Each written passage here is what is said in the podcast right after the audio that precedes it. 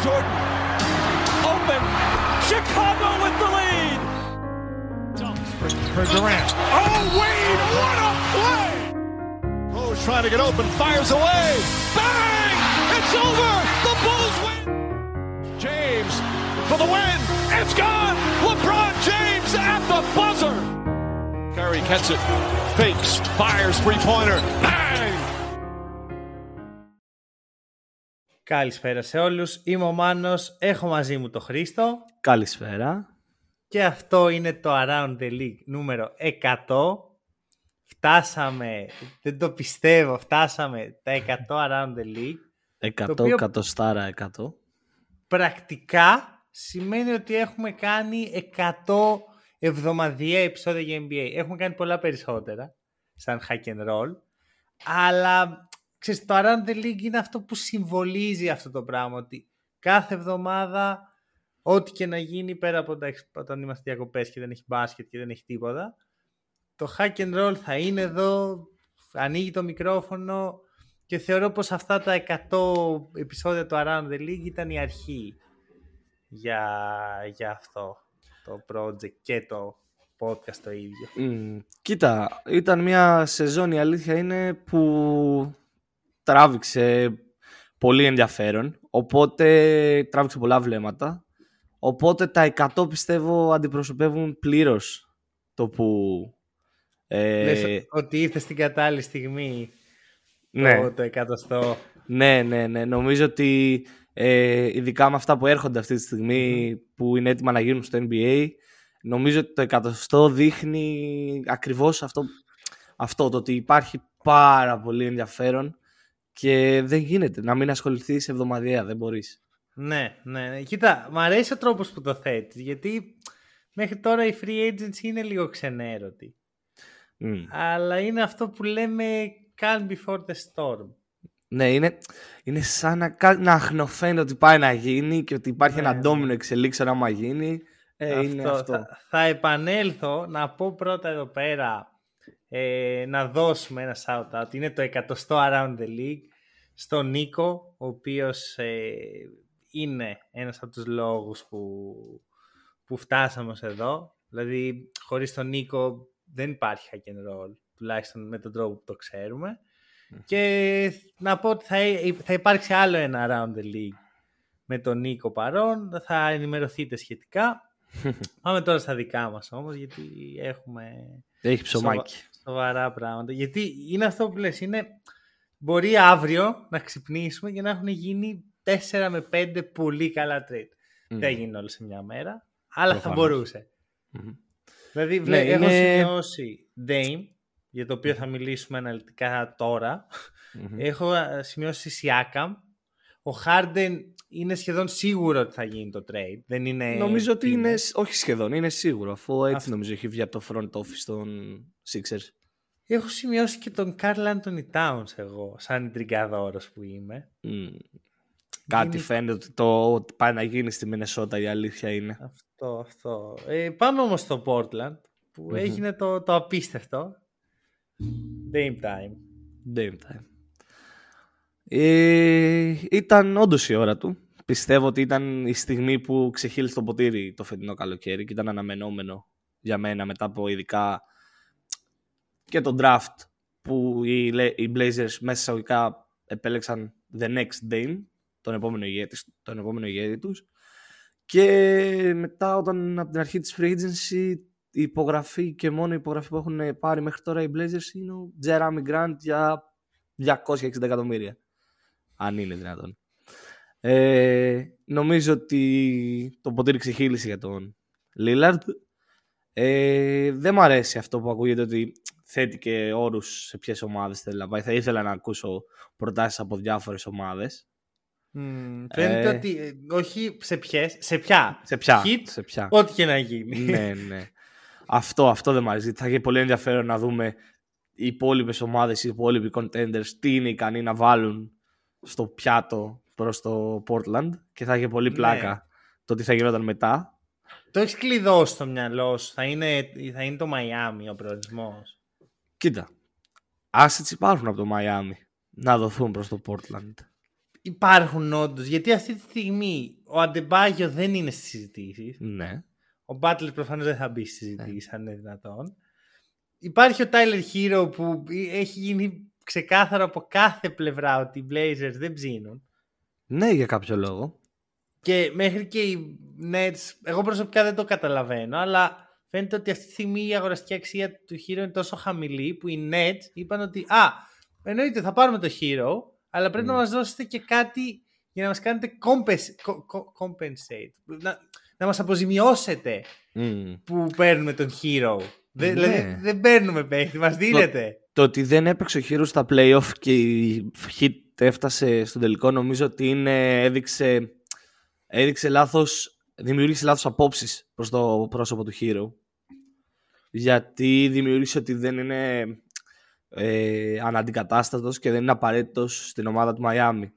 Που για μένα... νομίζω ότι οι ομάδες τον βλέπουν σαν αρνητικό πλέον. Ότι φεύγει ο Herro και η ομάδα μου βελτιώνεται. Ελευθερώθηκε, ναι, το Miami. OK, okay, το καταλαβαίνω από ποια άποψη αυτό μπορεί να βγει. Όμως δεν νομίζω ότι είναι έτσι τα πράγματα. Νομίζω ότι ο Herro έχει ακόμα πράγματα να δώσει στον κόσμο του NBA. Ναι. Δηλαδή δεν έγινε ξαφνικά σκουπίδι τέλος Ευρώπη, καλώς ήρθες στην Μπασκόνια. Ε... Όπα. Μια χαρά θα ήταν η Μπασκόνια. Αλλά έχει πέσει η αγωνιστική του αξία. Η αλήθεια είναι ναι. αυτή. Η αλήθεια είναι αυτή. Και είναι κακό το timing για τους hit, αλλά δεν υπάρχει περίπτωση να μην κάνουν ό,τι περνάει από το χέρι τους. Θα δώσουν το πακέτο με τα picks, θα δώσουν... Έφυγαν και πολλοί ρολίστες που πήγαν καλά στα play Το οποίο και αυτό τους κάνει κακό γιατί θα μπορούσαν να δώσουν κάνα Gabe Vincent ας πούμε. Α, μπράβο, μπράβο. Πληρώθηκαν ε, κάποιες οπότε... υπεραξίες εκεί πέρα. Αυτό τώρα ο Max True στο Cleveland ακόμα δεν, δεν το έχω χωνέψει. Για 64 εκατομμύρια έτσι. 64. δεν το έχω χωνέψει ακόμα. Οπότε έχουμε καταλήξει σε ένα σημείο που ο Dame θέλει, οι Heat θέλουν, οι Blazers όμως είναι σε φάση ok, ανταλλάγματα. Δίνουμε το franchise παίχτη μας ναι. και πιστεύω ότι και ο Dame δεν θα τους πιέσει τόσο πολύ να πάρουν μια πρόταση που δεν αρμόζει την αξία του. Ναι, ναι, ναι, ναι. Νομίζω ότι είναι κοινό το έδαφος ότι πρέπει να βρεθεί κάτι καλό ναι. για να φύγει ο Ντέιμ. Γιατί και ο Ντέιμ αγαπάει την ομάδα και η ομάδα αγαπάει τον ναι, Εδώ όμως έρχεται το ενδιαφέρον κομμάτι, ρε παιδί μου. Ο Λίλαρτ είναι καιρό, ο τύπος που λέει ε, δεν θα φύγω, θα κάτσω εδώ, θέλω να κερδίσω για την πόλη και τα σχετικά. Ζητάει trade. Προφανώς δεν θα γίνω ο τύπος που θα πει, που έλεγε τόσο καιρό ζήτα trade. Που δεν το έλεγα βέβαια, γιατί εγώ είμαι σε φάση ήμουν OK με το να μείνει εκεί ο Λίλαρτ για πάντα.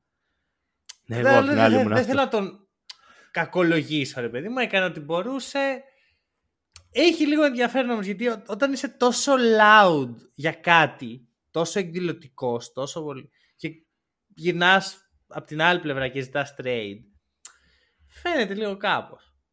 Ε, κοίτα, επειδή ήμουν από τους τύπου που λέγαν mm-hmm. του Dame να ζητήσει ανταλλαγή, ε, νιώθω ότι όταν να δώσει το έδωσε στην πόλη του Portland ο Lillard.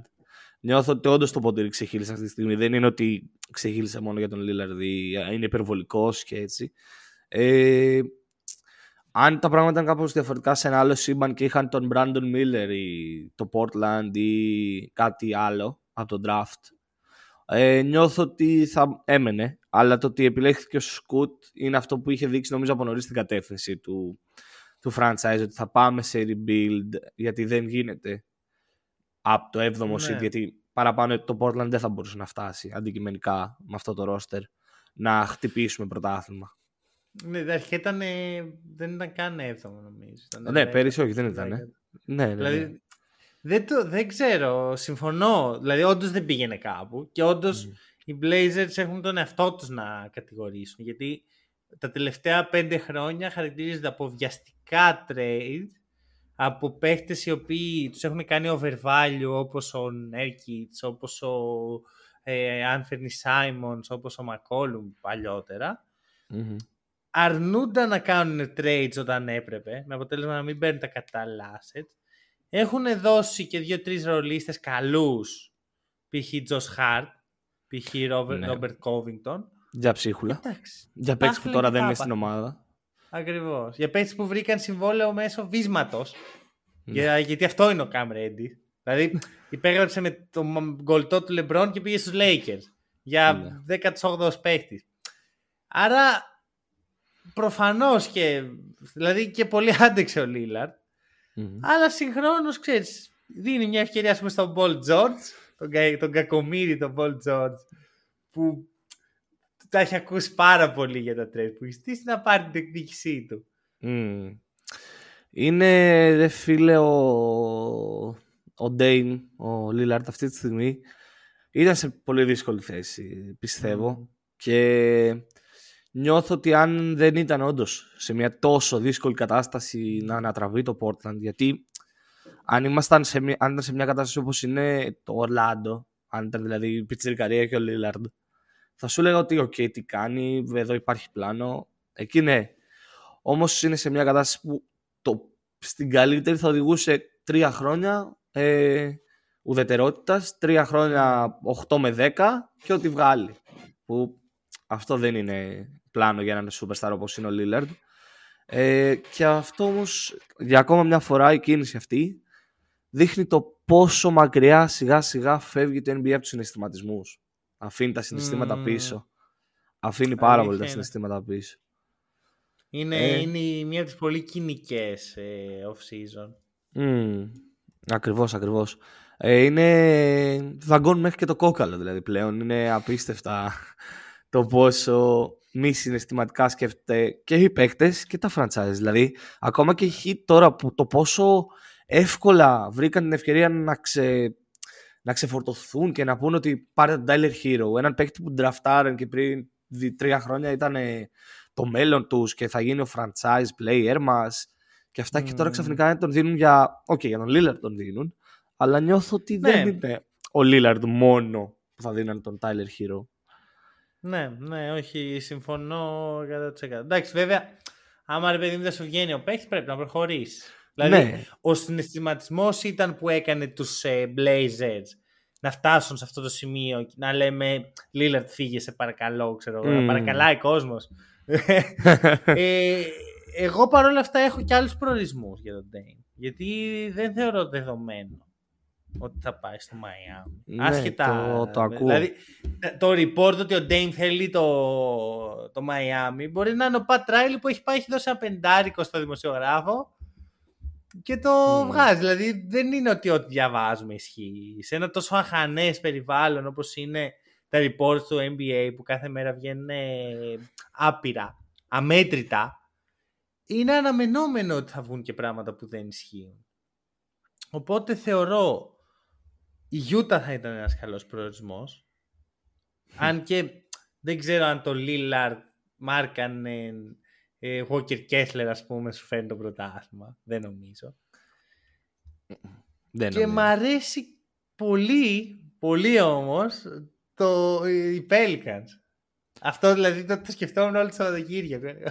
Μακάρι να πάει στους Pelicans. Pelicans είναι πραγματικά. Είναι μια ομάδα που ακούγεται για πολύ καιρό στα trade talks. Ειδικά πριν τον draft. Τα ακουγόταν πολύ έντονα το ότι ήρθε η στιγμή.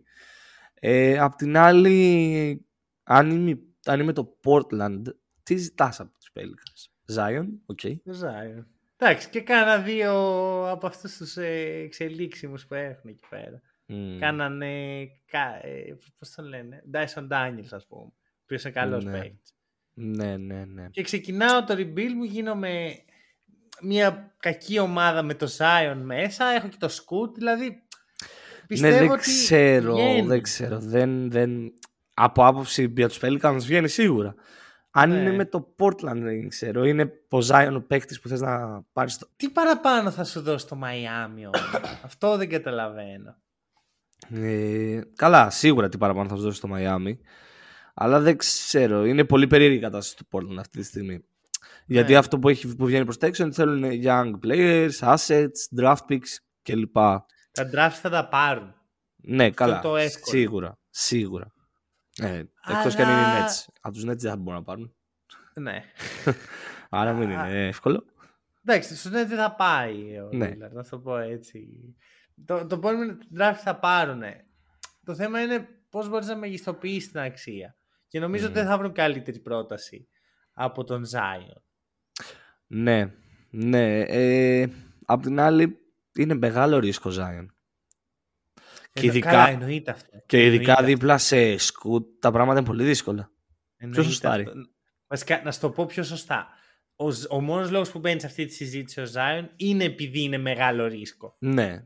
ναι. Είναι, πλέον είναι coin flip ο Zion. Δεν έχουμε ιδέα. Εγώ αν είμαι οι Pelicans ψάχνω να τον ξεφορτωθώ άμεσα.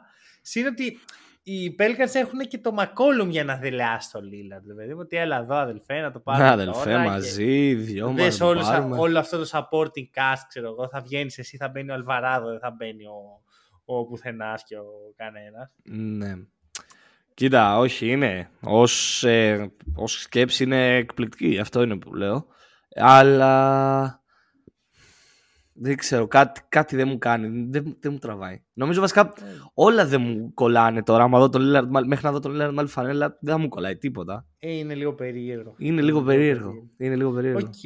Ε, το ότι δώσανε οι Blazers 160 εκατομμύρια για 5 χρόνια στον Jerami Grant ε, σου λέει κάτι. Είναι άλλη μια κίνηση των Blazers που, οδη- που οδήγησε το όλο αυτό και τον Lillard στην πόρτα της εξόδου, ρε φίλε. Δεν είναι είναι, θα το- κλασική κίνηση Blazers. Αν μου λέγεις ποια ομάδα στο NBA το έχει κάνει αυτό το πράγμα, θα σου λέγε Blazers. Ναι, ναι, ναι. Και πρόσχε. Ζητάει το trade ο Lillard. Θα μπορούσαν να μην τα δώσουν. Ναι, Δεν ναι, είναι- Τα συμβόλαια υπογράφονται σήμερα στις 5 μετά τις Μμμ. 4 πρώτες μέρες. ναι, ναι, Αλλά ναι. όχι. Είχα, είχαν την ευκαιρία Committed. να τον αρνήσουν. Ναι, ναι. Εκεί, στο Jeremy Grant δεν θα δώσουν. Μπορεί Άμα δεν είναι τα δώσουν πολύ στον σημαντικός για το μέλλον μας. Ναι, ναι. Φάλ τον δίπλα στο Zion και τον ε, Scoot Henderson και δεν θα σου τα κάνει. Θα τα παίξουν, θα τα σπάσουν. Θα φτιάξουν καινούριο γήπεδο. Εντάξει, κοίτα μπροστά σε αυτούς τους δύο, ο Jerami είναι ο, ο Stephen Curry, sorry κιόλας. Καλά, σίγουρα. Αλλά αυτό δεν αλλάζει κάτι. Λοιπόν, οκ. Ήθελα να τον δω κάπου αλλού το Jerami, η αλήθεια είναι. Δεν- Ήθελα να τον δώσω ένα. Νομίζω ότι. Το, επ- α, είναι και πέντε χρόνια. Πήγαν από το επόμενο συμβόλαιό του. Θα είναι σε έναν Ποιο contender επόμενο, ως Του backup. χρόνου θα γίνει trade. Του χρόνου. Σου- Εδώ, hot Ναι. take. Μη σου πω, μη σου πω στη free agency. Στο Στο, deadline. όχι στο trade deadline. Στο deadline. Λοιπόν, ε, προχωράμε. Προχωράμε Ναι, γιατί πολύ θα ασχοληθήκαμε με το ξαναμιλήσουμε Portland. για τους Blazers. Αναγκαστικά. Αναγκαστικά θα ξαναμιλήσουμε. Λοιπόν, Warriors. Warriors. Warriors Με- οι οποίοι κάναν αυτό που έπρεπε. Κάποιος θα μπορούσε να πει ότι δούλεψαν με βάση το συνέστημα. Εγώ νομίζω ότι είναι απόλυτα λογικό να ανανεώσουν το Green τέσσερα χρόνια 100 εκατομμύρια. Μμμ. Θεωρώ ότι είναι Warriors win-win. που αυτή τη στιγμή στο, NBA στην Αμερική και κάνει ε, προπονήσεις και tryouts με τους Warriors ποιος Ευρωπαίος παίκτης; Ο Γιώργος Παπαγιάννης. Ο Γιώργος Ο Παπαγιάννης. Γιώργος Παπαγιάννης. Κοίτα, για backup δεν είναι κακός. Εγώ ξέρεις ότι είμαι fanboy του. Ναι, Παπαγιάννη. ε, κοίτα. Ειδικά σε αυτή την ομάδα σίγουρα δεν είναι κακός. Που έχουν να δουν έναν πληρωματικό ψηλό. Τελεία. δεν έχουν Κοίτα, δει και ποτέ. ήταν ο Wiseman πέρυσι, δεν ξέρω αν... Άρα δεν έχουν δει ένα πληρωματικό ψηλό. Ωραία. λοιπόν, σκέφτομαι τώρα για τους Warriors. Έχουμε τον κορμό. Chris Paul, Stephen Curry, τις πάω με ύψος, όχι με, με σημαντικότητα. Stephen Curry, Clay Thompson, Draymond Green. Θα βάλω και το... Α, Wiggins Wiggins. και θα βάλω και το Gavon Looney. Ναι. Ωραία. Έχουμε αυτούς τους έξι. Δίνουν Κουμίγκα και Μούντι για να πάρουν έναν έβδομο πολύ δυνατό, έτσι, ένα ρολί στα...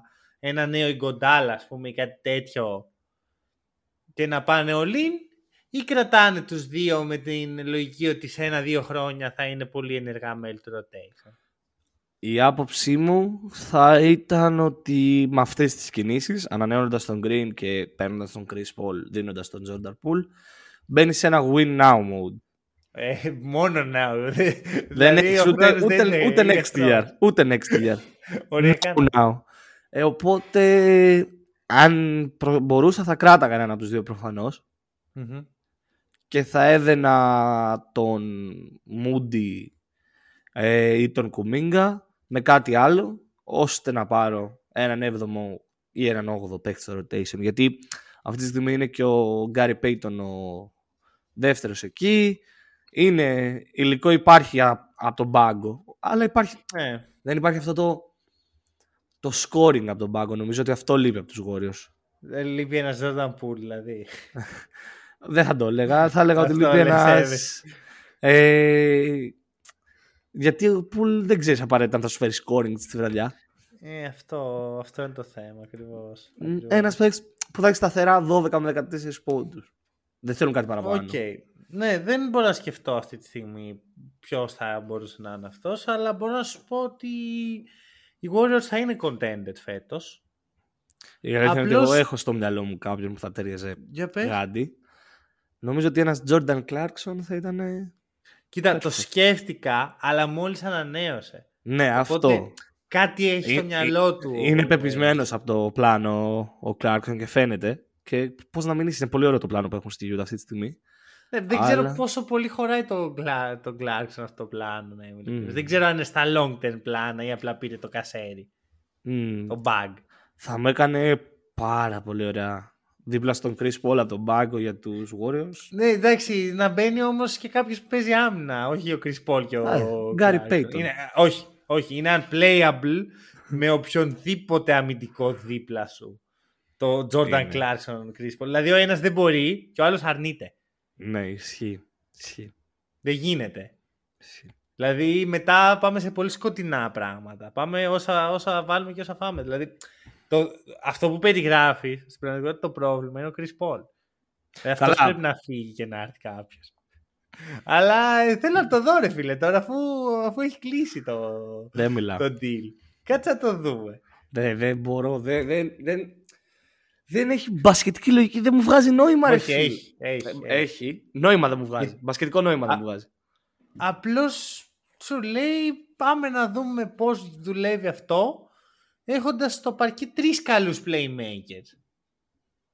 Αυτή είναι η λογική στα δικά μου μάτια. Με τον Κάρι να λαμβάνει πιο πολύ ένα ρόλο scorer με τον Chris Paul δίπλα του και ένα ρόλο playmaker με τον ε, Clay δίπλα του. Δηλαδή, Μάλλον πιστε- να το πω πιο σωστά. On ball με τον Clay, off ball με τον Chris Paul. Ναι. Α, το Chris Paul Steph Curry δουλεύει, ενώ το Chris Paul Jordan Clarkson μας χαλάει. Χίλιες φορές. Χίλιες... Κάτσε, ρε, ο, ο Jordan Clarkson είναι πολύ κακός αμυντικός. Γιατί ο Steph Μάλλον τι δεν, είναι, δεν τον ρε, έχεις μάλλον. δει. Καταλαβαίνω. Όχι, δεν είναι τόσο κακό. Δεν είναι σε αυτά τα τραγικά επίπεδα. Εντάξει, Άκουσε, ο, μάλλον- ο, ο, ο Clarkson αρνείται. Δεν, δεν κάνει προσπάθεια καν. Δεν προσπαθεί. δεν χρησιμοποιεί καν το Πιστε- σώμα του. Ακριβώς. Ακριβώς. Δηλαδή δεν, δεν ψήνει, ρε. φίλε. Δεν ψήνει, ναι, το καταλαβαίνω. Αλλά δεν. κα- Δηλαδή. Και ο Wiggins που χωράει σε όλο αυτό. Ο Wiggins είναι ο γκλουγκάι σου. Ο Wiggins πρέπει να παίζει πολύ πλέον. Μμμ, Εκεί καταλήγουμε δηλαδή. Το Wiggins θα παίζει 35 Κοίτα, θα σου πω. Για μένα όλα εξαρτιούνται από την κατάσταση του Κάρι. Δηλαδή αν μπορεί να άλλη μία σεζόν το κορμί του να τον βοηθήσει να φτάνει σε αυτά τα elite επίπεδα που τον έχουμε δει τα τελευταία αρκετά χρόνια πλέον, τότε οι Warriors είναι, είναι στη διεκδίκηση. Αν ο- με το που αρχίσει να φθίνει ε, ο Stephen Curry, νομίζω ότι τελειώνει. Κοίτα, ιστορία. ο Stephen Curry μπορεί να μην είναι αθλητικός, να μην τον χαρακτηρίζει η αθλητικότητά του. Όμως το παιχνίδι του θέλει πολλή ενέργεια, πολλή αντοχή όλη την ώρα και πολύ τρέξιμο. Που σημαίνει ότι Ναι. όντως μπορεί να επηρεαστεί από τα ηλικιακά, ε, από την ηλικία του. Γιατί δεν είναι και μικρός ο Στεφ. Δεν είναι και μικρός. Ακριβώς. Πρέπει να προστατευτεί πολύ στη regular. Σίγουρα. Και, να Και δούμε πρέπει, στη γιατί αυτό φάση. το off-ball τρελό παιχνίδι που κάνει ο Στεφ δεν το καταλαβαίνουμε πολύ. Το πόσο τρελό είναι όντως αυτό το off-ball Ναι. παιχνίδι του. Δηλαδή το να δίνεις την μπάλα και για τα επόμενα 20 δευτερόλεπτα της επίθεσης να τρέχεις μέχρι να βρεθείς κάπου και να πάρεις την μπάλα και να σου στάρει εν κινήσει. Μμμ. Μπορεί να φαίνεται, OK, απλά σούταρε, αλλά έχει μια ολόκληρη προεργασία πριν που είναι ιδιαίτερα κουραστική ακόμα και για έναν παίχτη όπως είναι ο Στεφκάρη. Δεν είναι τυχαίο που τα τελευταία 2-3 χρόνια έχει αρχίσει να παίζει περισσότερο με την μπάλα στα χέρια του. Ναι, αυτό. Αυτό, αυτό. θα πω. εγώ. Μμμ, μμμ, μμμ, μμμ. Ωραία. Να προχωρήσουμε. Εντάξει, εντάξει, μόνο για τον Green δεν μιλήσαμε, αλλά εντάξει, τι να πεις. Και κρατήσανε τον τύπο που έχουν εδώ και 10 χρόνια και έχει και Ναι, τον Big τι Three. να πούμε. ε, Αφού εμείς δεν ήμασταν εξ αρχής που τον υποστηρίξαμε απέναντι στον Jordan Poole. Και εντάξει, Αυτοί που έχουν να πούν καλά, τώρα για. Αυτοί που όχι έχουν να πούν μπράβο, τώρα για τον Green. έδιρε. Α, Ναι, προφανώς. Όχι. Αλλά είναι κάποιος που ε, καταλάβαινε την αξία του και έπρεπε να βάλει στη θέση του τον Jordan Poole. Ναι, ο, ναι, ναι. ο, ο τρόπος είναι λάθος προφανώς. αλλά Μπορούσε και καλή, με καλύτερο τρόπο. σίγουρα αυτό είναι ρε φίλε που λέω τώρα για τον Green. Α, όσοι έχουν να πούν ότι α, οι Warriors ανανέωσαν τον Green, Ναι. είναι αυτοί που θέλουν να πούν ότι γιατί δεν κράτησαν τον Jordan Poole. Μμμ, μμμ. ναι, ναι, ναι, ναι. Που για μένα δεν είναι. Ναι. Λοιπόν, Houston. Α, Houston, Α, τσίρκο. Houston Rocket. Ξέρεις τι, κα- τις συνειδητοποίησα μόλις τώρα. Εντάξει, να το πω στον κόσμο ότι επειδή είπαμε ότι θα το απλώσουμε φέτος στην off season, θα κάνουμε όλο τον Ιούλιο επεισόδιο, είπαμε να κάνουμε κλασικό Around the League, είναι και το εκατοστό επεισόδιο, με ομάδες. Και μόλις συνειδητοποίησα ότι έχουμε μόνο ομάδες από τη Δύση. Μμ. Μόνο, δεν το έχω καταλάβει. Μα ξέρεις, η Ανατολή κατάσταση έγινε. είναι. Έγινε το trade Ναι. του Smart, μετά είναι νέκρα. Νέκρα. Ισχύει. Δεν, δεν έχει γίνει Ισχύει. τίποτα. Τίποτα. Αυτό Δηλαδή το κάντε πιο κάτι σημαντικό για να πράγμα πείτε που έχει τώρα, γίνει στην δηλαδή. Ανατολή, το πιο σημαντικό πράγμα που έχει γίνει στην Ανατολή ότι είναι ότι οι Cavs πήραν τον Στρούς και τον Young. Σε παρακαλώ, σταμάτα, σταμάτα. σε παρακαλώ. Λοιπόν, Και ότι οι Bucks πήραν τον Robin Lopez πίσω. σε Τρομερή παρακαλώ. κίνηση. Τρομερή Φτάνει, κίνηση. φτάνει. Δεν θέλω να δεν ήθελα να τις αναφέρουμε αυτές τις κινήσεις. Βλέπεις. Λοιπόν, Τι να πούμε για την Ανατολή; Το ψωμάκι είναι Ωραία, από πα- εκεί. Πάμε στο Houston. Πάμε. Παρακαλώ. Πάμε. Λοιπόν, οι, οι Rockets ξεκινάνε από τον draft με Thompson, Whitmore και μετά πάνε και σκορπίζουν χρήματα. Είναι σαν τον Ντικάμπριο στο League of Wall Street, εκεί η σκηνή που Ναι. πετάει τα, Τα τα, χρήματα. 50, τα 50 δόλαρα. Van Είναι... Vliet, The Bag. Ο Dylan Brooks πήρε το bag.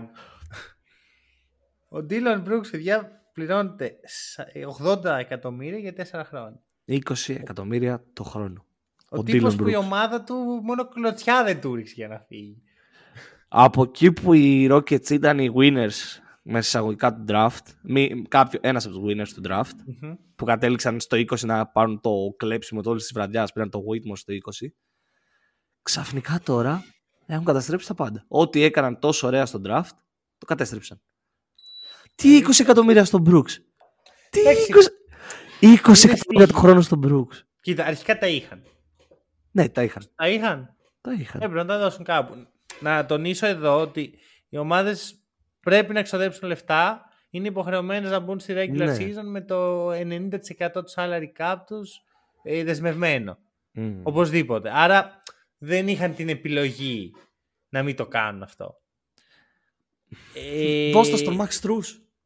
Δώσ' το, ναι, δα- δώσ' το οπουδήποτε. Όχι, όχι στον Μπρου- Δεν έχεις κανένα λόγο. Δηλαδή δεν χρειαζόταν αυτό. Δεν ήταν σημαντικό. Μιλάμε για έναν παίχτη που τελειώνει η σεζόν και τα memes για το Σανγκάι κουλουπού κουλουπού είναι περισσότερα από αυτά που έχουμε να πούμε για το τι έκανε για το Memphis. Είναι π- περισσότερα τα εύστοχα σου του μέσα στη χρονιά. ναι, ναι. Η, η, η λάθος συνεντεύξη του, τα λάθος λόγια στη συνέντευξη είναι όντως περισσότερα από τα shoot που έβαλε μέσα στη χρονιά. Ναι, ξεκάθαρα. Λοιπόν, εντάξει. και ξέρεις πας, τι μου και τη πας. δίνει; Όχι, ε, το αστείο είναι ότι πήγαν και τον βάλαν, τον έβαλαν δίπλα στον πιο ήσυχο παίχτη του NBA. Τον Van Vliet. Ναι. Και αυτό πάω να πω ότι παίρνεις το Van Vliet, παίρνεις ένα παίχτη ο οποίος φέρνει veteran leadership, φέρνει τον grind, ήταν undrafted και έγινε all-star, ήταν Mm. undrafted και έγινε πρωταθλητής, δηλαδή έχει κάνει Φέρνει όλη το, τη το διαδρομή champion από τον πάτο mentality. στην κορυφή. Και λες, λέω, ωραία, θα φτιάξουν εδώ πέρα mentality, είναι αυτό που συζητάμε την προηγούμενη εβδομάδα. Και Μμ. φέρνει το ακριβώς αντίθετο. Ένα τύπο ο οποίος δεν έχει πετύχει τίποτα στο NBA. Ναι, ναι. ναι. Είναι αρκετά overrated το skill set του σε σχέση με αυτά που προσφέρει. Και δεν είναι και τόσο καλός veteran leader. Δηλαδή το... δεν νομίζω Τι ότι το καλός Memphis- veteran leader. Νιώθω αν το, ο- από το 100% αν μοιράσουμε το φταίξιμο σε όλο αυτό που έχει γίνει στο, στο Memphis, στο πώς κατέληξαν ένα τσίρκο, από το 100% το, η πλειοψηφία δεν θα βάλω ποσοστό, είναι του Dillon Brooks. Εντάξει, αυτό δεν το ξέρουμε. Δεν ξέρουμε τι συνέβαινε στα αποδυτήρια. Ποιος Σίγουρα, μίλαγε, αλλά ποιος επηρέαζε. έξω, έξω από τα αποδυτήρια φαίνεται ποιος...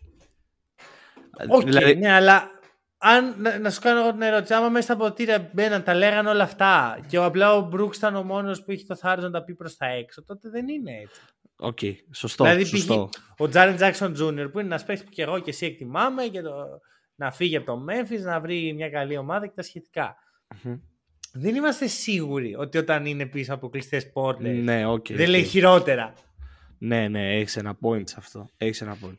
Αλλά απ' την άλλη, Οπότε, η αντίδραση του Memphis προς τον Dillon. Τα λέει όλα.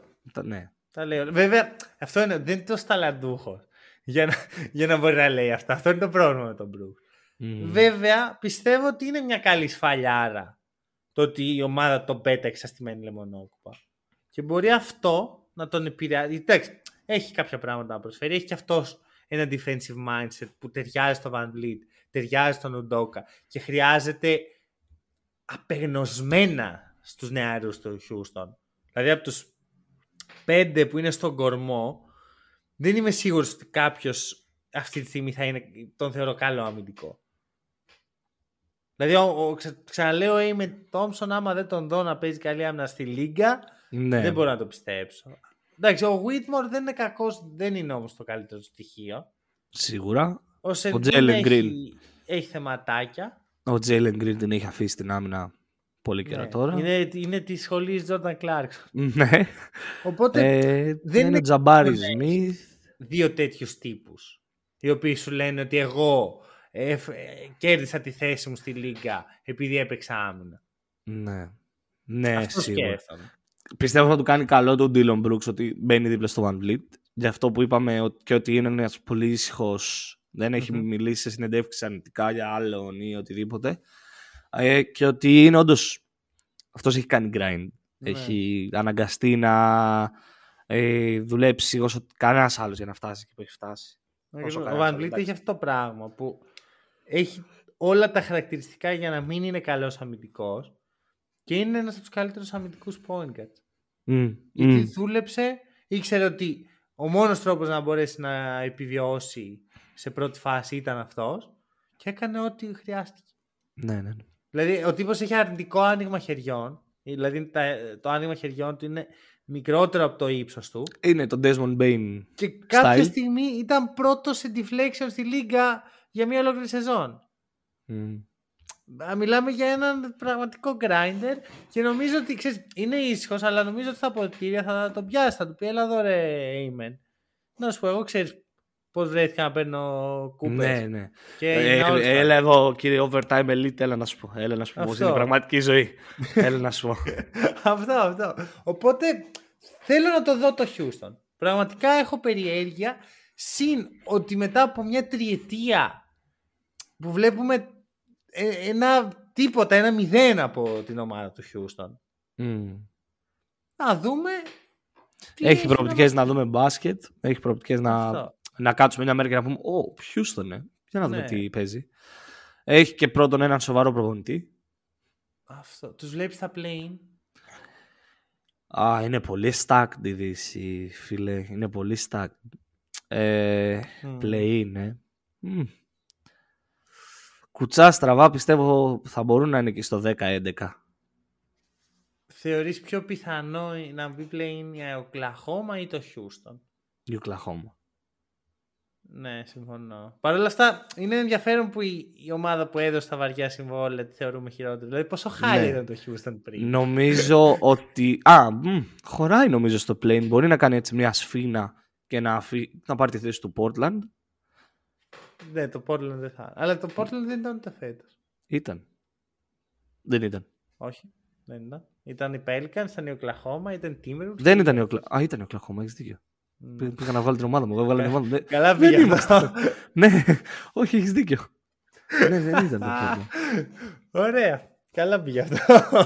λοιπόν, Άρα ναι, υπάρχει ένα κενό spot στο plane της Δύσης. Ε, και δεν νομίζω ότι και οι Lakers θα Ναι. ξανά είναι σε plane. Αλλά αυτοί νομίζω Εντάξει, ότι θα αλλά οι πάνε προς Lakers τα θα πάνε πάνω. προς τα πάνω. Όχι Θα προς πάνε τα προς τα πάνω, κάτω. οπότε θα σπρώξουν κάποιον προς τα κάτω.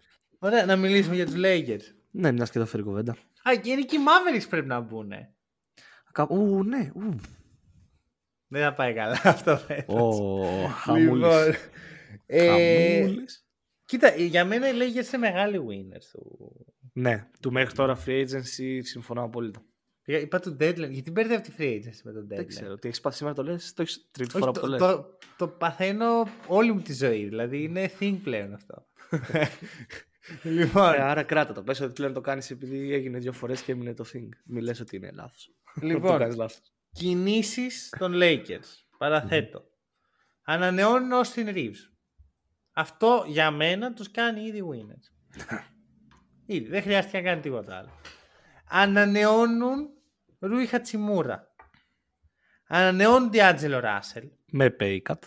Με pay cut, με, χαμηλό, με χαμηλή διάρκεια στο συμβόλαιο. Μμμ. Φέρνουν Gabe Vincent και φέρνουν και Torian Prince. Εντάξει, ήρθε και ο Jackson Hayes και ο Cameron Reddish. ο Jackson Hayes ίσως παίξει λίγο. Ο Reddish είπαμε υπέγραψε με την Clutch Sports οπότε έπρεπε να βολευτεί κάπου από τον κολλητό. Ναι. Και εμένα μου αρέσει αυτό το roster. Δηλαδή, έφυγε ο Σρέντερ, ήρθε ο Vincent που δεν είναι απαραίτητα καλύτερος παίχτη. Είναι όμως πιο αμυντικογενή. Και πιο hard worker από τον Αυτό Schroeder. και, και πιο νέος επίσης. Καλό, καλό να βάζεις έτσι. Και σε ένα ήδη νεανικό ρόστερ. Μμμ. Έχει εσωτερικό ανταγωνισμό πλέον ο Ντίλο, όπως έχει γίνει ξεκάθαρο και από τα media των Lakers.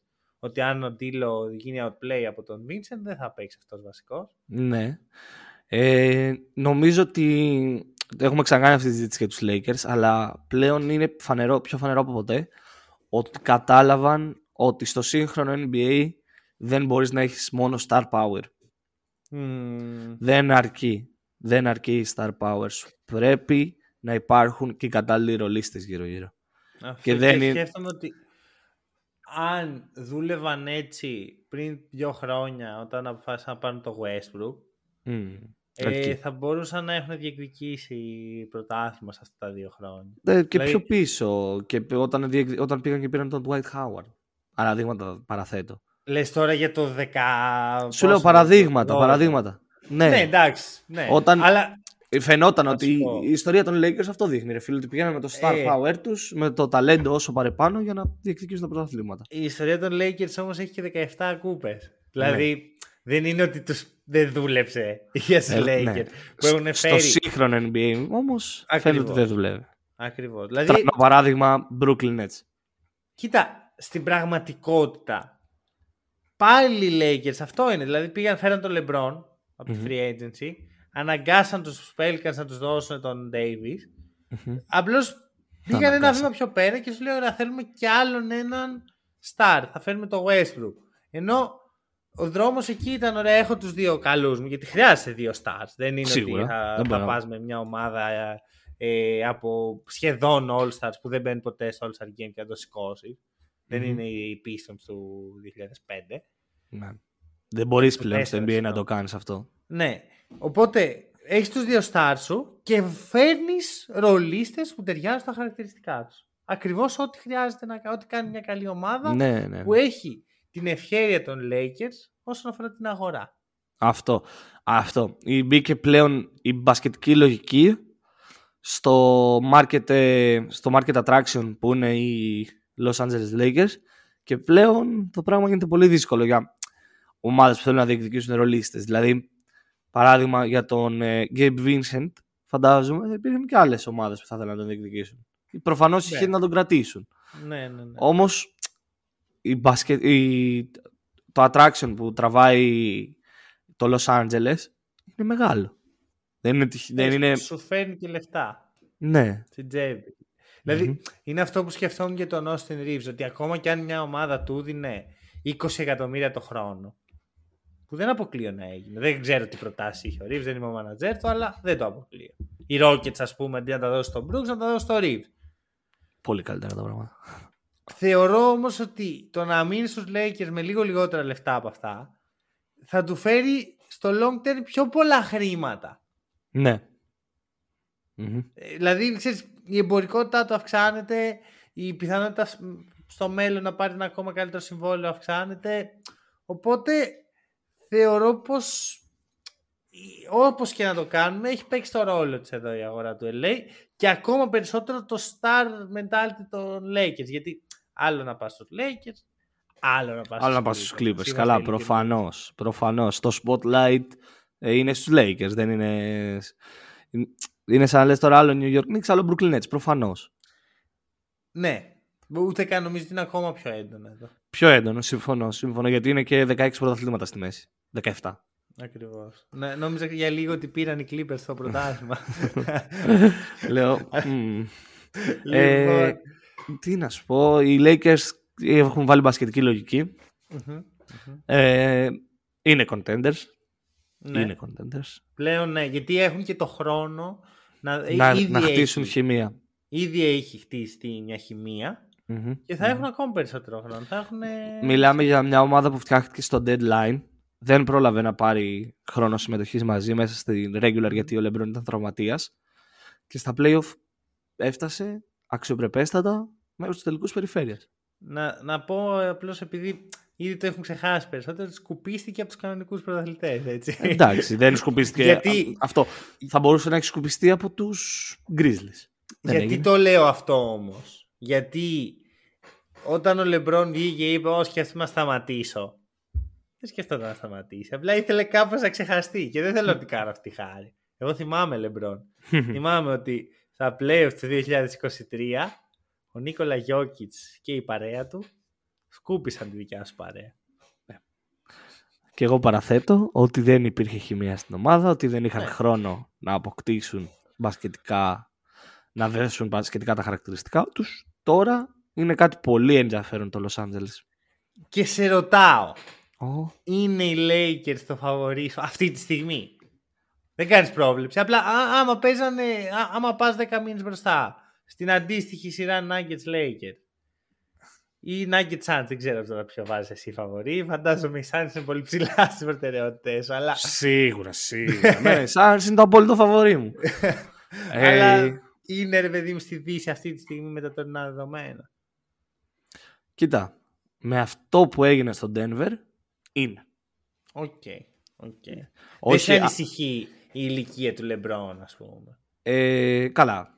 Άλλο το ένα, άλλο το άλλο. Ο, προφανώς και με ανησυχεί. Είναι μέσα. Προφανώς δηλαδή- και είναι πολύ πιθανόν να δούμε μια καλύτερη συντήρηση τώρα του Λεμπρόν και να μην δούμε το περσινό που ο Λεμπρόν έπαιζε τους πρώτους 7 μήνες σεζόν 90 λεπτά. Ούτε καν 48 λεπτά, 90 λεπτά. Ε, αλλά απ' την άλλη το Denver φίλε ξε, ξεσκαρτίστηκε, έμεινε μισό.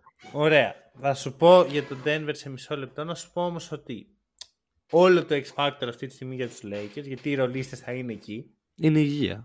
Είναι, είναι υγεία. σε τι κατάσταση θα είναι ο LeBron.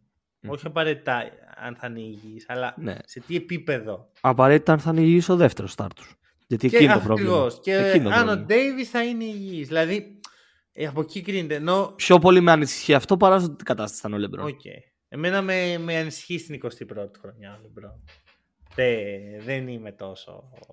Ναι, Τόσο μπορώ να πολύ καταλάβω είναι. γιατί. Αλλά αν μου έλεγε τι είναι πιο πιθανό, να φθείρει αγωνιστικά ο Λεμπρόν στην 21η σεζόν ή να τραυματιστεί ο Ντέιβις; Εντάξει, sorry bro, και ο ουρανός είναι μπλε, δηλαδή... και ο Chris Paul αποκλείστηκε στα playoff, εντάξει. Αυτό, δηλαδή κάπου όπα. Ωραία. Ε, για τους Nuggets. Μμμ. Τι χάσανε; Χάσανε Bruce Brown, βασικότερο, και Jeff Πο- Green. πή- πήρε τον πάγκο ο Bruce Brown, ε. Πληρώθηκε. Πληρώθηκε καλά. Πληρώθηκε καλά. 45 για δύο χρόνια, ρε φίλε. Από το, και από Πήρε ποιο περισσότερο- Pacers. Πήρε περισσότερο και από τον Dylan Brooks. ε, και Jeff Green, Και Jeff Green. ο οποίος πήγε στους Rockets που μιλάγαμε πριν. Μμμ. Και άλλο veteran, Veteran. presence. Αρέσει στον Ντόκα το veteran, εγώ θα πω. Και φαίνεται. Ναι. Ναι, ναι. Και είναι, είναι πολύ ωραίο αυτό γιατί καταλαβαίνει το ότι την ώρα που αυτός είναι off court και προπονεί, κάποιος πρέπει να είναι on court και να προπονεί. Ακριβώς. Και αυτό δείχνει ότι δεν βάζει τον εγωισμό του πάνω από το καλό της ομάδας ως προπονητής. Αλλά πάλι ξεφεύγουμε. Και μην ξεχνάς όμως ότι και ο Ντόκα είναι ρε παιδί με αυτό, είναι σαν τον Van Vliet, σαν τον Brooks, είναι αμυντικογενής. Δηλαδή πήρε ουσιαστικά παίχτες που του μοιάζουν σαν Ναι. mentality για να, ξέρεις, να εξαπλώσουν το mentality μέσα στην ομάδα. Μμ. Κάπως έτσι τον είδα. Αυτό α, νομίζω ότι ο, ο, καλός προπονητής, ξεχ- ο, καλ- ο πολύ καλός προπονητής ξεχωρίζει από τον καλό προπονητή όταν θέλει μέσα στο παρκέ να βλέπει μια εξέλιξη του εαυτού του. Κατάλαβες πώς το λέω. Όταν ε, ο, ο Ντόκα που είναι αμυντικογενής προπονητής θέλει μέσα στο παρκέ να βλέπει άμυνα. Ναι. Θέλει να βλέπει σκληράδα, να βλέπει ε, κορμιά να πέφτουν. Οι Ναι, ρε κινήσεις που παιδί μου, έκανε το, είναι δει- η το δείχνουν ταυτότητά αυτό. Του. Μμμ. Η αγωνιστική του ταυτότητα. Απ' την άλλη, όταν όμως είσαι ο Βόγγελ και είσαι στο Phoenix και από εκεί που Καλά λες πάει. είμαι αμυντικογενής, καταλήγεις να έχεις ε, 18 επιθετικούς παίκτες. Ε, εντάξει. Πλάκα θα έχει το Phoenix. φέτος. Το Λοιπόν, Phoenix θα είναι... θα τσακώνεις. Πάμε, πάμε στον Bruce Brown. Πάμε Πάμε στο στον Bruce Bruce Brown. Brown. Κοίτα, Πληρώθηκε από την Ινδιάνα. Ε. Απίστευτο. εντάξει, λογικό εν μέρη. Οι Nuggets οι οποίοι δεν έκαναν κάποια κίνηση εντυπωσιασμού. Μμ. Δεν μπόρεσαν, θεωρώ. Έχουν βρεθεί σε μια κατάσταση που από, τα, από το ήδη μικρό rotation των 8 παιχτών φύγαν οι δύο. Μην φο- ε, φοβάμαι πάρα πολύ για τους Nuggets αυτή τη στιγμή. Μην πάθουν Warriors του 21. Μοιάζει λίγο αυτό και το σκεφτόμουν γίνει κιόλας αυτό. ότι...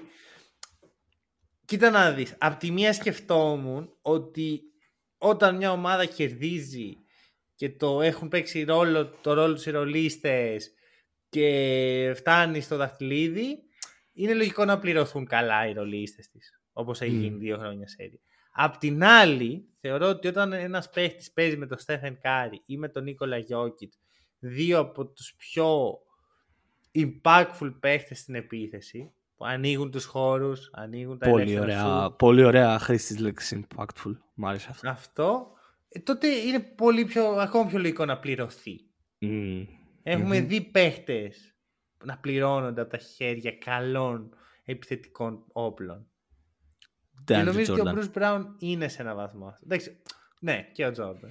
Και ο, μπορεί να, να, μπορείς να κάνεις άργη και ότι ο Griffin. Και ο Griffin, ναι. Το βλέπουμε συνέχεια, οπότε Μμ, ναι, όχι, όχι. Σωστό είναι αυτό. Και μάλλον για τον κύριο Μπρούς. Κοίτα. Από άποψη ομάδας που πήγε στη, στους Pacers, έχει τη δυνατότητα να έχει τον ίδιο ρόλο που είχε και στους Nuggets. Ναι, και έχει και ένα παίκτη ο οποίος είναι πάρα πολύ καλός δημιουργός. Α, μπράβο. Το fit α, είναι μπράβο. καλό. Είναι καλό. Είναι όντως βγάζει μπασκετικά νόημα αυτό. Δεν είναι ό,τι και ό,τι. Ε, δεν είναι ότι πληρώθηκε απλά και ε, πήγε και πήρε τον bug. Πήγε σε μια ομάδα που φαίνεται ότι μπορεί να συνεχίζει να βγάζει τα, τα προσόντα του στο παρκέ. Μμμ. Ναι. Αλλά για τους Nuggets σιγά σιγά οδεύει προς τον πανικό έτσι. Κάτι πρέπει να γίνει. Κοίτα, εγώ δεν ανησυχώ πολύ. Πρώτον, Καλά, θα τη βρουν θα τη λύση. αναβαθμιστεί ο Christian Brown. Πιστεύω σε πρώτη φάση θα κοιτάξω να βρω τη λύση εσωτερικά. Ναι. Θα αναβαθμίσει τον Christian Brown. Θα ε, πήρανε τον ε, Julian Strother στο draft, ο οποίος έχει potential να είναι ο επόμενος Christian Brown. Ναι. Να μπει Ε, κατευθείαν και να είναι impactful. Υπάρχει ένας παίχτης, ο Peyton Watson, ο οποίος είναι το Golden Boy των Nuggets fan. ρε παιδί μου. Όποιος έχει δει παραπάνω πέντε παιχνίδια των Nuggets, ε, έχει ξενυχτήσει για να τα δει μες στη regular, ξέρει τον Peyton Watson, ας πούμε, που είναι ο ones to watch. Ότι φέτος θα πάρει το ρόλο, ο νέος Jared Vanderbilt, αυτή είναι η... ο- ή ο νέος Mikal Bridges, δεν θυμάμαι. Γενικά έχει ένα πολύ καλό όνομα, Όνομα, μέσα οκ. στην ομάδα. Μμ, Υπάρχει ο Zeke Nnaji που είναι το δικό μου στοίχημα. ναι. Είναι όλοι αυτοί νέοι και εξελίξιμοι. Έχουν παραστάσεις. Δηλαδή ακόμα και ο Στρόθερ που μπαίνει τώρα στη Λίγκα είναι τετραετής. Έχει παίξει σε μια εξαιρετική ομάδα. Έχει όλα τα χαρακτηριστικά για να Μμμ. δουλέψει στο σύστημα των Nuggets. Υπάρχει ο Reggie Jackson, ο οποίος και αυτός μπορεί να έχει κάποια... Ναι, κάποια ξέρεις λεπτά. τι με αγχώνει όμως εμένα. Ότι στο ίδιο πλάνο οδηγήθηκαν και οι Warriors. Ότι θα τη βρούμε τη λύση Ναι. εσωτερικά, θα αναβαθμίσουμε τον Μοιάζει Moody, λίγο. τον Kuminga, τον Wiseman. Ναι. Μμ, δεν ξέρω. Όχι, κατά- δεν, δεν διαφωνώ. Αλλά το ότι δεν πέτυχες στον έναν δεν σημαίνει ότι δεν θα πετύχει και στον άλλον. Απαραίτητα. Είναι ότι με τους Warriors υπήρξε πάρα πολύ adversity μες στην ομάδα. Δηλαδή πλακώθηκαν δύο παίχτες μεταξύ Καλά, τους. έγινε και αυτό. Εντάξει, ναι, δεν είναι ότι έγινε ε, ξαφνικά δεν παίξαν μπάσκετ, αλλά. Και ξέρεις τι γίνεται, οι Warriors είχαν πάρα πολύ μεγάλο rotation στα playoff του 22. Οι Nuggets χάσαν ουσιαστικά ένα σημαντικό παίχτη. Εντάξει, ο Jeff Green είναι πολύ καλός veteran και όλα τα σχετικά, αλλά δεν είναι ότι έμπαινε ο Jeff Green και έλεγες «Πουφ, έχω νιώθω ασφάλεια, μπήκε ο Jeff Green τώρα. Ενώ με τον Bruce Brown το έλεγε αυτό. Ο Jeff Green επέστρεψε στους Rockets, έτσι, δεν έχει ξαναπαίξει. Δεν είμαι σίγουρος. Νομίζω πως έχει ξαναπαίξει, αλλά... Ε, το έχω σαν εικόνα, τον έχω σαν εικόνα στο μυαλό μου με Rockets shirt, οπότε μάλλον έχει ξαναπαίξει. Οκ, Για ωραία. το set μιλάω, γιατί... Ναι, ναι, ναι, για να φτάσει στην τριαντάδα. Ε, Κοίτα. Πάντως, ρε φίλε, για τους Nuggets, οκ, αυτά που είπες, μα τα ακούω, δηλαδή, οκ. Είναι καλύτερο να ακούς θα παίξει ο Christian Braun από το να ακούς θα παίξει ο Kuminga. Ναι. Αλλά απ' την άλλη κάτι πρέπει να γίνει και εξωτερικό Θα, νομίζω. θα σου πω κι άλλο ένα σενάριο. Μπαίνουν αυτοί οι πιτσιρικάδες που ανέφερα. Στη, στο, προφανώς θα παίξουν στη regular πολύ. Ναι. Κάνουν το step up. Και όταν έρθει εκεί το trade deadline, sell high, Ναι. φέρε εδώ τον παίχτη, το veteran. Σωστό, σωστό. να Μπορεί μπει να να γίνει και αυτό. κουβαλήσει. Αυτό μου βγάζει πολύ νόημα. Να σου θυμίσω όμως ότι οι Nuggets μπαίνουν ως πρωταθλητές, έτσι. Ο στόχος είναι στην πλάτη τους. The target. is- Συμφωνώ, αλλά δεν, δεν θα τους ξεγράψω επειδή έφυγε ο Bruce Brown. Τον αγαπάω πάρα πολύ τον Bruce. Πολύ καλός. Ναι, εξαιρετικός έφυγε μόνο ο Bruce Brown, αλλά μην ανοίξει και φύγει. κα- Μην ανοίξει η πόρτα τώρα και έχουμε και άλλη έξοδο. Αλλά δεν νομίζω, δεν έχουν άλλο free agent. Κοίτα, οπότε συμβόλαια κομπλέ. έχουν όλοι. Ναι, ναι, ναι, δεν οπότε ξέρω κομπλέ. τώρα τι, τι υπονοείς. Όχι, όχι αυτό. Ότι τώρα μου ήρθε ότι έχουν όλοι συμβόλαια, οπότε κομπλέ. Δεν είναι όπως ήταν ο Warriors που έπρεπε να ανανεώσουν τους 9 από τους 10. Ωραία, ναι, αυτό, αυτό, αυτό. Ωραίο. Οπότε θα δούμε για τους Nuggets. Εγώ δεν, ξέρεις, τους πιστεύω πάρα πολύ. Το back-to-back είναι κάτι δύσκολο. Σίγουρα.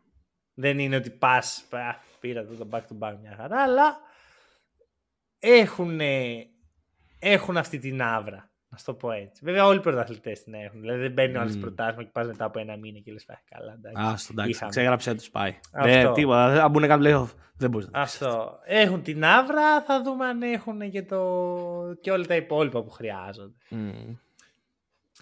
Και Ναι, σε είναι μια ναι. δύση που ανεβαίνει, έτσι. Ναι, ναι, ναι. Ωραία. Πρέπει να το συζητήσουμε αυτό. Η Mavericks είναι καλύτερη ή χειρότερη.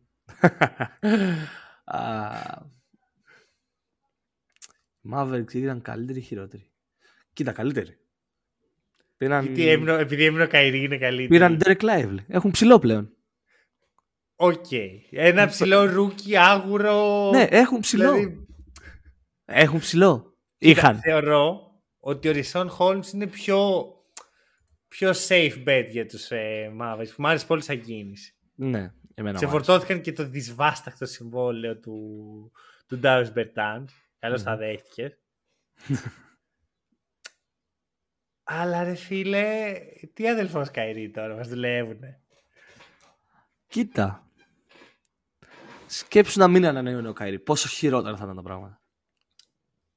Να σου κάνω μια ερώτηση. Ωραία, Ο Καϊρή πήρε το ίδιο συμβόλαιο με το Van Vliet. Το ίδιο ακριβώς συμβόλαιο. Ναι. ίδια λεφτά. Μμμ. Δεν υπήρχε δυνατότητα να προσεγγίσουν Van Vliet οι Mavs. Νομίζω ότι είναι καλύτερο fit ο Καϊρή. Γιατί το πιστεύεις αυτό; Γιατί από την άποψη ότι ο Καϊρή ε, μπορεί να πάρει την μπάλα από τα, χε- τα, από τα χέρια του Λούκα. Να τον ξεκουράσει. Και ο Επιθετικά. Van Vliet. Οκ, αμυντικά είναι σίγουρα καλύτερο fit ο Van Vliet, προφανώς γιατί ο, ο Καϊρή άμυνα. Ναι. ναι. Δεν καλύπτει. Ναι. Ε, όμως ε, ο Καϊρή επιθετικά μπορεί να ξεκουράσει πολύ τον Λούκα. Από αυτή Εννοείς την με την άποψη. μπάλα στα χέρια του. Με την μπάλα στα χέρια, με το ότι θα πάει σε τέσσερις επιθέσεις συνεχόμενες, θα μπει ο Καϊρή με την μπάλα μέσα, θα κάνει από εδώ, θα κάνει από εκεί. Ο Λούκα, το πρόβλημα που είχε με τους Mavericks μέχρι το trade για τον Καϊρή είναι ότι δεν μπορούσε να δώσει την μπάλα σε κανέναν. Γιατί με το που την έπιαναν ήταν καυτή πατάτα. Ή θα σούτανε, θα την έδιναν πάλι πίσω στο Λούκα. Εντάξει, απλώς ο Van Vliet έχει και πολύ ανεπτυγμένο off-ball παιχνίδι. Το, ε- το Και- είδαμε αυτό άλλωστε έτσι και ένα πρωτάθλημα το Ρόντο. Με το off-ball παιχνίδι του Van Vliet. Αλλά έχει και πολύ ανεπτυγμένο on-ball παιχνίδι. Δηλαδή δεν είναι ότι ο- ο Van Vliet δεν μπορεί να κάνει αυτή τη δουλειά. Αλλά σίγουρα όχι όσο efficient μπορεί ο Καϊρή. Μην το μην υπερβάλλουμε. Αλλά είναι ένας καλός ball handler και σίγουρα πολύ καλύτερος off-ball. Γιατί Να σε χρειάζεται και ρωτήσω. αυτό. Ο Λούκα θα κρατάει την μπάλα. Δεν είναι ότι δεν Τι θα είναι, την, ε, ναι, σίγουρα. Τι είναι πιο πιθανό, να κάνουν double team τον Καϊρή ή τον Fanfleet. τον Καϊρή, αλλά έτσι όπως είναι το roster των Mavericks, μπορείς να κάνεις και τους δύο double team. Ισχύει. Και ας φάει, ας φάει το τρίποντο του Maxi Kleber, δηλαδή οκ. Ισχύει Δεν αυτό. χάθηκε ο κόσμος. Ισχύει. Ε, κοίτα. Ε, για τον Dallas τα πράγματα ήταν πολύ δύσκολα από τη στιγμή που επέλεξαν να πάνε στο trade του Καϊρή. Το προβλημα ξεκινάει εκεί. Τώρα στην free agency νομίζω, νομίζω ήταν με δεμένα τα χέρια. Δεν το πιστεύω αυτό. Εγώ πιστεύω ότι είχαν την ευκαιρία να κάνουν κάτι μεγάλο να φέρουν δηλαδή το Van Vliet, γιατί εγώ αυτό είχα στο μυαλό μου ότι είναι η ιδανική κίνηση. Δεν το προσπάθησαν καν. Μέσα σε 20 λεπτά έκαναν resign τον Irving. Ε, θεωρώ πως θα μπορούσαν να έχουν αλλάξει τελείως την αγωνιστική τους προσέγγιση και να πάνε προς την εποχή Λούκα Rookie Sophomore Season πιο, πιο, γρήγορη, πιο γρήγορα πόδια, πιο αθλητικοί παίχτες, λιγότερο half-court, περισσότερο ε, transition. Να δούμε Ναι. κάτι τέτοιο με την προϋπόθεση ότι ο Λούκα μέσα στο καλοκαίρι θα εκπληρώσει την προφητεία που είχε η Blues όταν έφτανε στη Σλοβενία. Θα, κάτσει, θα κάνει γυμναστική, θα, κάνει, θα χάσει τα παραπανήσια κιλά και θα μπει στην κατάσταση στο conditioning του να μπορεί να το αντέξει. αυτό. Δεν θα, δεν θα γίνω πάλι, δεν θα με ε, κοροϊδέψουν εμένα οι φωτογραφίες που βλέπω τώρα του Λούκα που είναι μισός και κάτι τέτοια. Περιμένω να το δώσω στο παρκέτ μου τον μπάσκετ για Συμφωνώ. αρχή. Ε, αλλά κοίτα, για το, για τον Dallas ξεχνάμε ότι είναι και ένα πολύ small, small name ως το market έτσι. Δεν μπορεί να τραβήξει το free Γιατί agent. το Houston είναι τρομακτικό market. Ναι, γι' αυτό και κατέληξε να πάρει τον Dylan Brooks με 20 εκατομμύρια. Van Vliet. Ρε, εγώ δεν σου λέω. Εγώ μια, ένα πράγμα σου λέω. Για ποιο λόγο να δώσεις αυτά τα λεφτά στον Καϊρή, ενώ μπορείς να τα δώσεις στον Van Vliet. Αυτό δεν καταλαβαίνω προσωπικά. Ο οποίος Καϊρή, τόση ώρα μιλάμε, δεν έχουμε αναφέρει ότι μπορεί ανα πάσα στιγμή Ναι, να τα καταστρέψει όλα. ναι. Ή Το να άφησα βγει και για το τέλος έτσι για να είναι. να- Ή να βγει και να πει τέλος κόβω τον μπάσκετ αύριο το πρωί. Ναι, γιατί όχι; Ποιος θα μου εμποδίσετε εσείς Mavericks με το, με το παχ- παχουλό συμβόλαιο που μου δώσατε; Όχι Ναι. βέβαια. Έχω, να, έχω πιο σοβαρά πράγματα να ασχοληθώ. Έχω να ακούσω Kanye West. Περί αυτού πρόκειται. Μα το γελάμε, αλλά δεν, ξε- δεν έχουμε ιδέα γιατί ο Καϊρή έψαχνε το bag, ένα καλό συμβόλαιο, του δώσαν τα λεφτά. Τώρα είναι εξασφαλισμένος. Τα λεφτά στην τσέπη θα μπουν. Μμμ. Μπορεί να κάνει ό,τι γουστάρει πλέον. Δεν, έχει, δεν είναι ότι του δώσαν μόνο ετές, οπότε του χρόνου πάλι παλεύει για τον bag. Ναι. Δεν, δεν ξέρω. Ε, η κατάσταση στον Dallas είναι λίγο έως πολύ προβληματική. Και από άποψη όχι. Η λάθος επιλογή δεν είναι μόνο του Καϊρή. Είναι όλο το ρόστερ έχει χτιστεί λάθος. Ε, ας πούμε δεν μπορώ να καταλάβω γιατί δεν έγινε κίνηση για άλλους free agents μικρότερου βεληνικούς. Γιατί δεν Ένας υπάρχει Utah, το- Utah Watanabe Ναι. Ε, Εντάξει, αλλά δεν θα έλυνε το πρόβλημα ο Watanabe. προφανώς Βέβαια, βέβαια, τώρα πριν ανοίξω μικρόφωνα, έκλεισε deal το Dallas με τον Ματίς Θάιμπουρ. Ναι, αυτό είναι καλύτερη κατεύθυνση από το να μαζέψεις όσο σουτ μπορείς από άσπρους Ευρωπαίους και ό,τι γίνει. Mike Tobey στους Mavericks confirmed. Ε, μα δηλαδή. Μπερτάν, Κλίμπερ, ο Μπούλοκ που παίζει σαν να είναι Ευρωπαίος. Ναι. Ε, Κοίτα, αυτό είναι το θέμα. Ότι όλοι στο Dallas τα τελευταία χρόνια παίζουν έτσι. Γιατί ο, ο Λούκα τους έχει, έχει κάνει μια τυραννία. Άμα δεν τελειώσει η τυραννία του Λούκα και δεν αρχίσει η μπάλα να μοιράζεται και το παιχνίδι να γίνεται λίγο πιο όμορφο στο μάτι, δεν θα αλλάξει το πράγμα. παιδί μου, δεν είναι να γίνει πιο όμορφο στο μάτι. Να γίνει πιο μπασκετικά λογικό. Ναι, Αυτή είναι τη αυτό στιγμή, εννοώ. Ο, ο, Lively, ο Lively είναι μια πολύ καλή αρχή. Πολύ καλή αθλητική αρχή, ρε φίλε. Πολύ καλή μπασκετική κίνηση. Είναι όμως ένα 19χρονο παιδί. Ακριβώς. Ακριβώς. Γι' αυτό λέω αρχή. Ο Thybulle προσφέρει το ίδιο. Μια καλή αρχή, ένα καλό βήμα. Χρειάζεται να το τρέξουν, φίλε. Δεν γίνεται με τον Κλίμπερ, όντως πραγματικά. Ναι. τώρα. Ο ναι, αλλά Kleber. αυτό είναι το θέμα. Κρατώντας τον Καϊρή, το, το εκμηδενίζεις αυτό. Γιατί και ο Καϊρή είναι τύπος που παίρνει την μπάλα και τη σκάει στα μάτια. Θα δεχόμουν, θα δεχόμουν. Το Καϊρή Van Vliet δεν το θεωρώ καν δίλημμα. Θεωρώ ότι όντως καλά κάνει και δώσαν στον Καϊρή τα λεφτά. Μπορώ να καταλάβω όμως και την αντίπαλη πλευρά, τη δικιά σου. Θα μ' άρεσε περισσότερο αν αυτά τα λεφτά που δώσαν στον Καϊρή τα δίναν σε τρεις παίκτες. Δεν σου μιλάω Ναι, για ρε, αλλά μετά ποιος είναι ο δεύτερος καλύτερος παίκτης, ο Bruce Brown. Ξέρω εγώ, τα έδινε στον Brown και σε άλλους. Τα έδινε στον Brown, στον Austin Reeves και Σιγά μην στο. ερχόταν ο Austin Reeves. Σιγά μην ερχόταν ο Austin Reeves. Του έδινε στον Μπάγκρε, φίλε. Τι είναι ότι πρέπει να υπολογίσεις κάτι.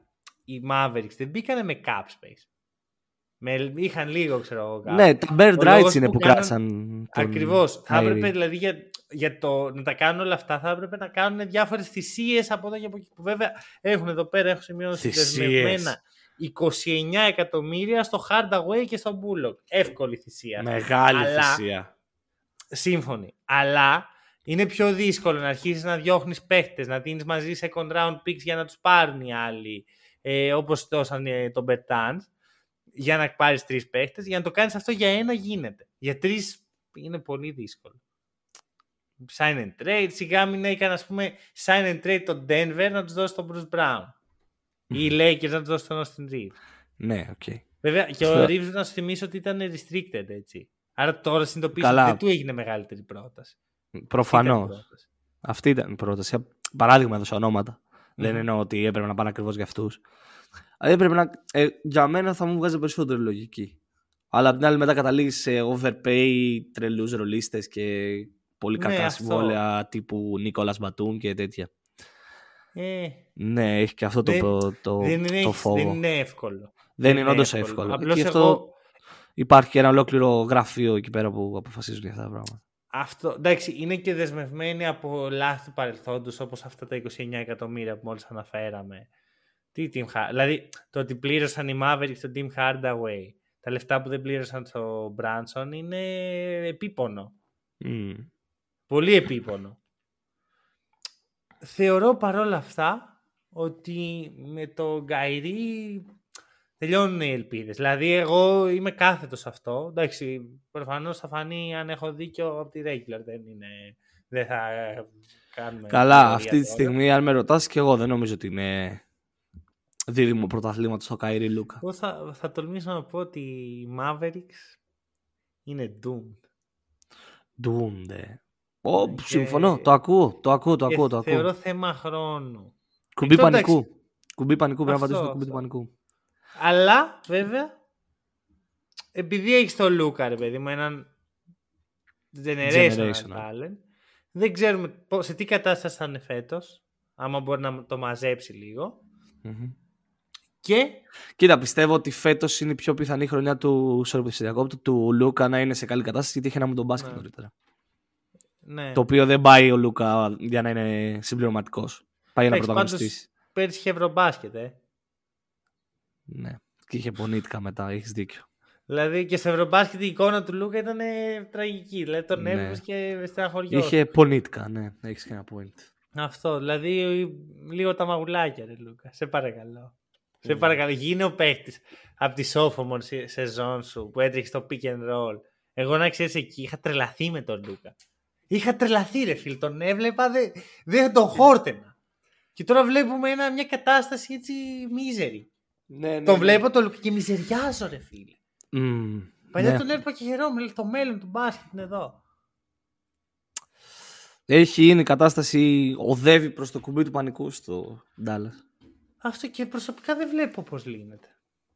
Δηλαδή δεν, δεν ξέρω. Πλέον έτσι όπως δέσαν και τα χέρια τους η μόνη ελπίδα είναι του χρόνου να ζητήσεις trade το Καϊρή και να το στείλεις στους Lakers και να πάρεις Στο ε, LeBron. Ναι, να το στείλεις. ένα-δύο από αυτούς τους Μόνο, καλούς ρολίστες. που μόνο υπογράψουν LeBron τους σώζει Lakers. το, τον Dallas αυτή τη στιγμή. Αυτός, Μόνο σε- LeBron. LeBron παρακαλώ. σε παρακαλώ. δε- Τίποτα. Austin Reeves και ξέρω εγώ. Και Ρούι Χατσιμούρα. και Rui- Εντάξει, παρά είναι. Δηλαδή δεν είναι. Ναι, δεν, αξίζει. είναι, δεν το δίνει τόσο για τον Καϊρή, απλά λέμε. Αυτό. Λοιπόν, Και- κάτι, έχεις κάτι να προσθέσεις; Ε, ότι οι επόμενες μέρες είναι κρίσιμες. Ναι. Είναι φωτιά. Ναι, ναι. Φωτιά. Ε, είναι και εμείς θα είμαστε εδώ πέρα με μικρόφωνα, με καλεσμένους ε, προσεχώς. Να σχολιάζουμε κάθε Stay εβδομάδα. tuned. Ακριβώς, ακριβώς. Λοιπόν, αυτά. Ευχαριστούμε πάρα πολύ που ακούσατε το Around the League νούμερο 100. Τα λέμε σύντομα.